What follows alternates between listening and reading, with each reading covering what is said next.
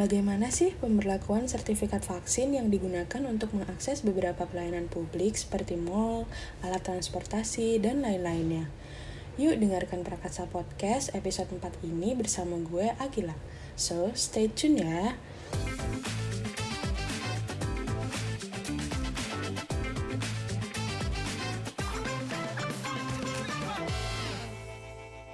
Hai guys, apa kabar kalian semua? Kembali lagi di Prakarsa Podcast. Buat kalian yang baru pertama kali dengerin podcast ini, selamat datang ya. Nah, teman-teman, banyak wacana di media yang belakangan ini muncul terkait dengan sertifikat vaksin. Apalagi waktu pemerintah menetapkan uji coba pemberlakuan sertifikat vaksin sebagai syarat masuk ke beberapa tempat umum di beberapa wilayah bahkan untuk syarat mengakses layanan publik seperti alat transportasi dan lain sebagainya. Kebijakan ini tentu saja luput menjawab prinsip keadilan bagi masyarakat. Pasalnya, ada 15 kriteria orang yang tidak boleh mendapatkan vaksinasi, sesuai dengan peraturan dari Kementerian Kesehatan. Lantas, jika sertifikat vaksin ini diberlakukan, bagaimana cara mereka bisa mengakses pelayanan publik?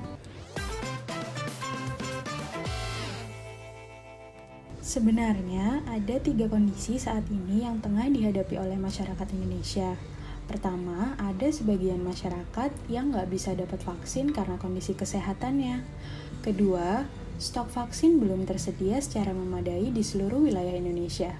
Dan ketiga, kemudahan akses terhadap vaksin untuk seluruh masyarakat di luar Pulau Jawa masih belum terpenuhi. Karena pemerintah belum sanggup menyelesaikan tiga kondisi di atas, ya harusnya jangan menerapkan kebijakan sertifikat vaksin sebagai syarat utama akses pelayanan publik. Anyway, ada juga satu masalah yang berkaitan sama sertifikat vaksin ini. Pasti kalian juga udah pada tahu kan? Bener banget, ada masyarakat yang udah vaksin, dapat kartu vaksin dari Vaskes, eh sertifikat vaksin dari Peduli Lindungi angka pemerintah belum terbit. Nah, lagi-lagi sistemnya belum siap, tapi dipaksain kebijakannya ke masyarakat. Terlepas dari alasannya untuk menjaga keselamatan dan kesehatan masyarakat, gue pribadi kurang setuju dengan penerapan kebijakan ini.